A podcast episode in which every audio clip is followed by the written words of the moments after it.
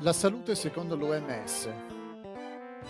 L'OMS stima che oltre 13 milioni di persone muoiano ogni anno a causa di condizioni ambientali evitabili, come la crisi climatica. La crisi climatica è anche una crisi sanitaria. Cosa possiamo fare?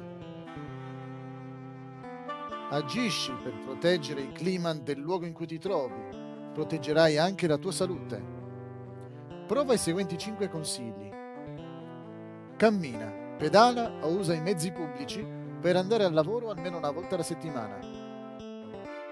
Acquista generi alimentari freschi ed evita cibi e bevande troppo elaborati.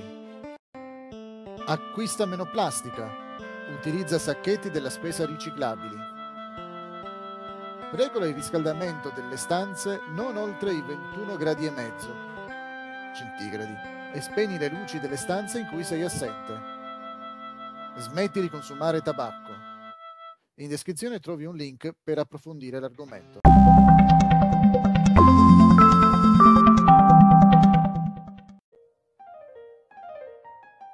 Lutto e funerali.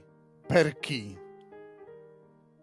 Secondo lo scienziato russo Teodosius Dabzhansky, non esiste alcuna popolazione umana che consideri i cadaveri dei propri cari come dei rifiuti. Tutti i popoli organizzano qualche rituale o cerimonia. In netto contrasto, nessun animale organizza i funerali alla morte dei propri simili.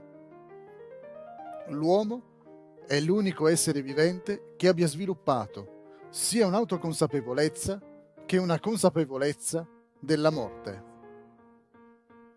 Queste parole ci fanno davvero riflettere in questi giorni in cui sono compiute stragi proprio nei territori russofoni, dove sono state scoperte fosse comuni. Sono interessanti anche le parole dell'antico re Salomone, risalenti a circa 3000 anni fa.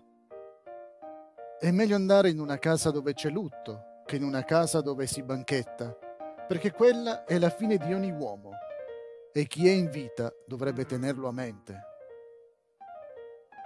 Visto che sono dotati sia di autoconsapevolezza che di consapevolezza della morte, gli esseri umani di solito organizzano un servizio funebre per i propri cari, che siano amici o parenti.